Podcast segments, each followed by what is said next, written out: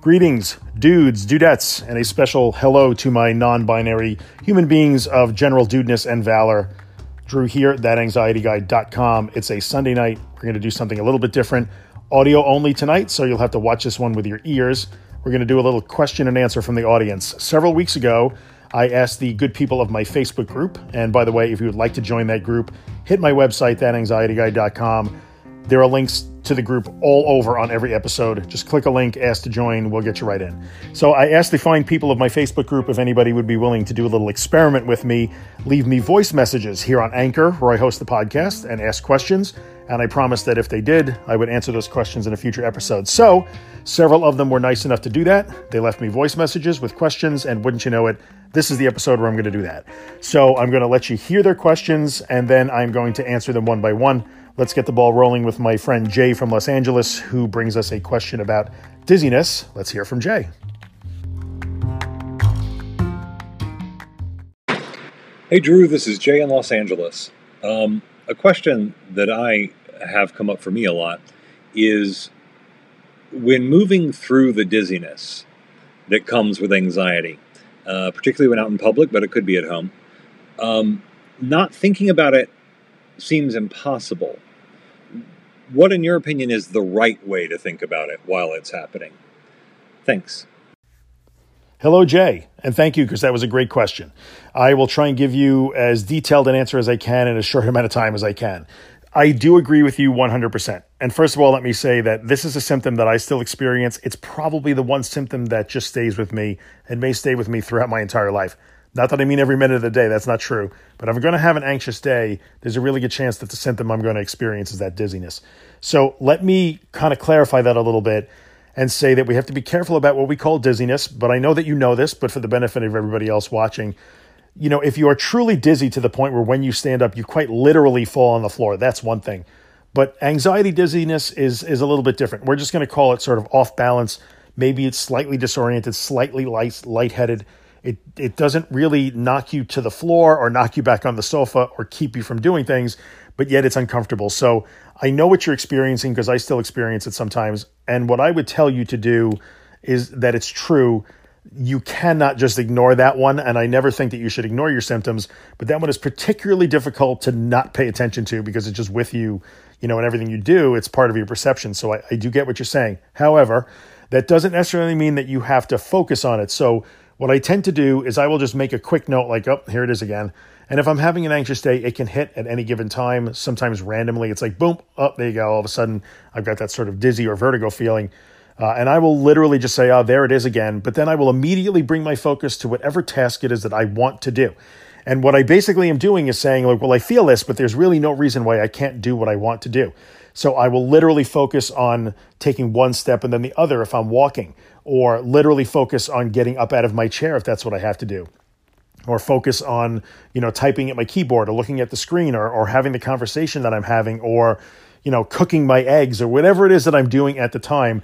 I will just put my focus onto that task and I'll pretty much acknowledge that that, that sensation is there, but I will pretty much resolve almost saying in my head, well, it's there, but it doesn't mean I, I have to stop doing what I'm doing. And then I'll, and I'll do what I need to do. So hopefully that helps. I think it's, it's a strategy that you may find will improve things a little bit. In fact, I've been at this for many years, so I'm really good at it. And generally speaking, if I do it well, that symptom will, will pretty much go away uh, within 15, 20, 30 minutes. It's not something that lingers with me for a very long time unless I fall into the trap of letting it hinder my progress. So give it a shot, see how that works out for you. You don't have to ignore it, but you also don't have to focus on it. So let's move on to our next question. Our next question is from a friend, Connie. Connie has a problem with neck spasms, so uh, let's hear it. Hey, Drew, I have a question for you. I have trouble with the neck spasms, and it's the worst, brings anxiety on and panic attacks. What do I do about that? Hey, Connie, thank you so much for the question. So, um, this one is a pretty easy one to tell you the God's honest truth. First of all, I'm sorry that you're having issues with your neck. That sounds like no fun whatsoever, and I hope it gets better. Um, but your question was quite literally I have neck spasms, uh, and, and it brings, it causes anxiety and panic attacks. And my answer to you is to say, no, it doesn't. Um, your neck spasms do not cause panic attacks. Your neck spasms cause spasms in your neck They may make you uh, uncomfortable or they may cause you pain, which hopefully is not too bad. Um, and they may impede your physical movement. They may cause you headaches. They may cause you a whole, you know, array of physical issues. Uh, but the spasms in your neck do not cause panic attacks. What causes a panic attack is your reaction to the spasms in your neck. So the answer to you know, what do I do about that? Is you need to learn when you experience those neck spasms, and there's nothing you can do to stop them, you know, in terms of the anxiety stuff. Hopefully, they'll be able to be treatable and go away. But when you experience the spasms in your neck, the issue here is your reaction. If you are immediately tensing up, uh, you know, recoiling from them, going into oh my God mode, oh my God mode, and following those thoughts along, then yes, your anxiety is going to spike and you may, in fact, have panic attacks as a result. But you need to disassociate the uh, neck spasms itself from the anxiety and panic. The neck spasms are not what's causing your anxiety and panic. Your reaction to the neck spasms are causing anxiety and panic. So imagine if somebody said, you know, I just slammed my foot against the dining room table and I think I broke my foot and it really hurts and I'm having a panic attack. You might say, well, why are you having a panic attack? You broke your foot. So they're two completely unrelated things. And I need you to really look, sit down, and look at how you're reacting when those neck spasms hit you. What are you doing? What's your body language, which I know is impacted by the spasms themselves, but what is your body language overall? And where does your brain go? Where your, where are your thoughts going? So you need to identify what those thoughts are, and then you need to be resolved to say, okay, let me change my reaction. When I have a neck spasm, I'm going to do the very best that I can within the confines of what's going on physically with your body to relax. And I understand a spasm is the opposite of relaxing, but it doesn't mean you have to tense the rest of your body or, or go into that defensive body language. Try not to do that. And above all, you're going to put your brain in neutral and say, I'm going to have those, oh my God thoughts. They'll still be there. You're not trying to suppress them or change them. Let them come, but do not follow them.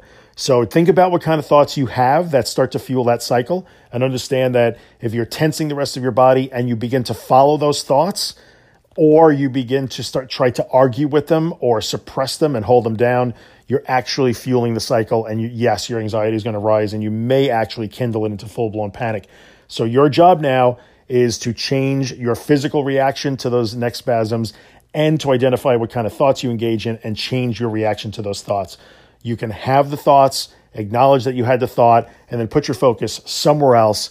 I understand that it might be difficult to focus on something because of the pain in your neck, but find something to focus on that is not those thoughts. So you're essentially just ignore, you're not ignoring the thoughts, but you're acknowledging them and say, go ahead and scream at me. I'm going to be looking over here. And if you have to repeat that 10,000 times to learn it, that's your strategy. So Stop saying that they cause your panic attacks. They don't, and start working on identifying what your reaction has been and changing that reaction. I hope that helps. So let's take the next call was from my friend Charli in Texas. Charli is all kinds of awesome. She actually has three questions, and I could take them because they're they're not difficult. So let's hear from Charli. Hey Drew, this is Charli. Hey, this is really cool. Okay, so here's my question. Um, I'm doing really well, but I've got three three areas where I'm still kind of struggling a little bit. And so hopefully we can address those. The first one is driving. I'm still having issues with driving, and I'm not sure why. I don't know. I don't really have a phobia or fear of driving. I just kind of get a panic attack when I get behind the wheel. Um, the second one is going to doctors. Of course, I think that's pretty common.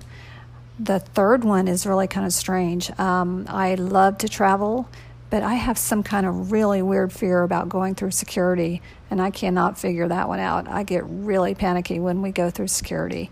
I have no problem flying. I'm not afraid of flying. I don't get panicky up in the plane. It's just going through security, so that's kind of weird, isn't it? Okay, we'll talk to you later. Thanks. Hey, Charli. Okay, so you've got three questions, but they're really one question, and uh, I'll be able to answer them all. So, your problem is with driving anxiety while driving, you have anxiety when you go and see the doctor, and you have anxiety not when you're traveling or getting on a plane, but specifically when you're going through security. I don't know why you're having anxiety in those three situations. Going to the doctor is something that many, many people, even people who do not have anxiety problems in general, do not like going to see the doctor or the dentist. They get nervous. That's super normal. Like a large portion of the population is afraid to go to the doctor. So I think that's a slightly different thing. But really and truly, what it comes down to is, and I don't know what the issue is with driving or the security line at the airport. It could be any number of things. When you're driving, you could be worried about an accident. You could be having thoughts about maybe a past accident you've been. There's a million different reasons why you might get anxious when driving, but most likely the driving and the airport stuff, and even to a certain extent, the doctor visits, is still that fear of what's going to happen when you do that. So you may not be specifically worried about getting into a car accident. You may be worried more so that you are going to have anxiety in the car. So therefore, it you do have anxiety in the car. Um, same thing going through the airport security line. Maybe the original source of that was that you were afraid something bad was going to happen and you would miss your flight or you wouldn't be able to go on your trip. Who knows what it was? But now you've developed the habit of being afraid to go through the security line at the airport. And with the doctor, I mean, some people are afraid to go to the doctor because they're afraid it will hurt they don't want to get a needle or they don't like medication. There's a million different reasons to be afraid to go to the doctor, but it sounds like you may have taken that to that degree where now being afraid to go to the doctor has become a habit. And you've learned to be even more afraid than the average person who just doesn't like a doctor visit. So I, I think what you got to do in all three of those situations is really, like I just answered Connie, you really got to look at the way you're reacting to those situations. So you have anxiety while you're driving. You need to really look at, well, what do I do when I drive? What's my body language? Do I tense up? Am I am I engaging in my thoughts? Am I following my thoughts? Am I getting into oh my god mode? Am I getting into what if mode? Am I worried that I will feel anxiety or panic while I'm in the car? And if you are, if you answer that honestly to yourself and say, "Yeah, I'm kind of worried about having a panic panic attack in the car," well, then you know that's the deal. You just have to be willing to have that panic attack or feel that anxiety while you're in the car. And more than anything else, to extinguish this over time, you really got to make sure when you do feel these things, or even when you find yourself anticipating them, you change the way you react. You soften your body. Don't follow the thoughts. Don't engage in inner dialogue. Don't discuss it in your mind. Don't argue with yourself. Just put your brain into neutral. Go back to your breath. You know, go ragdoll on your body and do not let that run away with yourself. And I think if you start to identify the physical behaviors, the body language, and the thought processes that are adding that are fueling those fears, you'll probably start to see commonalities in all three situations. So it's not so much the situation, like what do I do about being anxious about driving? It's what do I do about my reaction to anxious feelings and thoughts in general. So apply that to all three of those things. You may still wind up having some form of anxiety at the doctor's office. Like I said, that's such a common thing, but it doesn't mean it has to be at a fever pitch where you actually are dreading a doctor's visit down the road. It might not be your favorite thing to do, but it doesn't have to be a major disaster. So, really look at the commonality among all three things in terms of your reaction, identify what you're doing, and see what it is you have to change. And yes, I would agree, you're doing spectacularly, and I'm quite proud of you. So, it's super nice to hear from you. All right, let's take our next question. Hey, Drew, it's Julie. I have a question on exposure. What is the theory or your thoughts on if you do a little bit of exposure, do you get a little bit better versus do a lot of exposure the first time? Do you get exponentially better? Or is exposure exposure? You know, um, is it, I guess, beneficial in any way if you're afraid to go out of your house to go, well, I'll just take a flight to Europe and I'll expose the heck out of myself? Or is it more beneficial to go easy? Or is that an individual thing? Thank you. Peace. Hey, Julie, most excellent question. This is an easy answer, and I think you'd find that anybody involved in cognitive behavioral therapy or behavioral therapy in general will agree with this. The answer is always small steps. Always, always, always. I can't repeat it enough. So what we do see sometimes is people will maybe they'll wander into the Facebook group and they'll see all these success stories and they'll decide that's it. I'm tired of living this way. Today is the day, and they'll go from a you know 100 yard radius around their house and they'll try and drive 25 miles away and spend eight hours in a shopping mall, and it completely backfires on them. So no, you don't solve this by deciding I'm just going to get on a plane and go around the world. Uh, you actually solve it by taking small steps very small steps. You just have to take them again and again and again with no days off, repetitively, repeatedly, tenaciously, consistently, and with incremental um, uh, additions and improvements as you go. So that's always a better plan. You start small, you take your steps over and over and over consistently, tenaciously, with no days off and no variation, and then you just incrementally improve as you go. It's always the better method. You would be hard pressed to find a therapist that would tell you to attack this in big, giant leaps and chunks. That just doesn't really work that way. So, excellent question. And uh, let's move on to the next one from my man, Clay Morris. So, let's see what Clay has to say.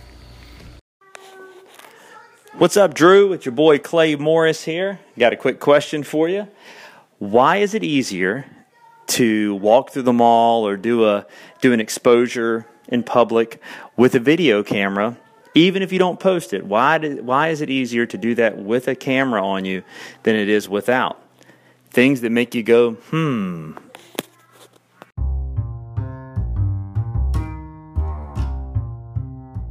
My man, Clay Morris. Yes, that's an excellent question. And I can tell you, I will start my answer by saying I experienced the same thing. Now, that was many years ago, uh, but back around 2008, 2009, I was involved with a group of people on YouTube uh, that were doing exposure videos and sharing them and trying to help each other out. We all had the same experience that just the, having the camera with us made it easier to do. Um, and I don't know exactly why that is, but I certainly have a theory. And that theory is focused on distraction. When you are talking to the camera, it's as if you have called a friend or your wife or your girlfriend or a safe person and asked them to talk to you. So I think many people listening could relate to that. Like, I'm having a panic attack, just talk to me. Well, the camera kind of is a surrogate for that human being and it's a distraction tool. Because when you are talking to somebody, you're essentially getting your focus out from inside your own head and in your own body and out to the outside world. It's the same as snapping rubber bands on your wrist, or going for the coloring book to color to distract you, or turning up the radio to sing, or whatever it may be. I'm pretty sure that the camera just becomes a distraction and a way to bring your focus out from inside yourself, sort of forced and dragged inside and examining everything that's happening in your head and in your body, and your focus goes externally to that camera like you're talking to a human being. So, again, that's just a theory, but it sounds right to me. It doesn't necessarily make it true. But yes, I experienced the same thing. And that's actually a really interesting and a good question. So I appreciate you asking. So I'm going to kind of end the episode here. Unfortunately, there was one other question from my friend Marie-Anne. And Marie-Anne, I'm sorry, but your question got cut off. Um, so you weren't weren't able to finish it on Anchor. I believe you were asking about anticipatory anxiety. I don't want to assume, and I don't want to put you kind of cut off on the air because that probably wouldn't be cool. Uh, so, uh, Marie-Anne, I will tell you that I just did a video on anticipatory anxiety. Um, it really talks about just learning how to slow things down, break down your actions before you have to go to that event into the smallest possible pieces to maintain focus in the moment as opposed to down the road uh, making a plan for how you're going to approach the thing, and above all, part of that plan being I'm not going to live the event until I actually am at the event. Um, so, so much of anticipatory anxiety is that literally saying the, the minute that you, you know, find out that you had to go to your, you know, your daughter's uh, graduation ceremony, uh, as soon as you hear that boom, you automatically start living that event in your head and you can learn ways to not do that okay, I have to go to this event. It's making me nervous that I have to go. Let me make a plan. Part of the plan is the event is a month from now. I'm not going to start dealing with that until that day. That's line one of the plan. And uh, part of the rest of the plan is to learn to do your routine in preparing for that event when it does come in as mindful and slow and deliberate a fashion as possible so that you stay focused in the moment. So it's really an exercise, again, in focus and mindfulness. Uh, anyway, so I hope that helps, and I apologize that I, I couldn't put you on the air, but I didn't want to since you were cut off before I think you were done speaking. Anyway, this has been fun. Hopefully, it's been helpful to anyone listening. Uh, of course, you have comments and questions. You're certainly welcome to throw them out there. Comment on the website, comment on my Facebook group, whatever it happens to be. Always start at thatanxietyguy.com. It has all my links to all my social media. Uh, my mailing list is on there. Please consider getting on the mailing list because it's just going to become an easier way for me to communicate with everybody as the audience grows. I appreciate you listening, and I'll see you in the next one.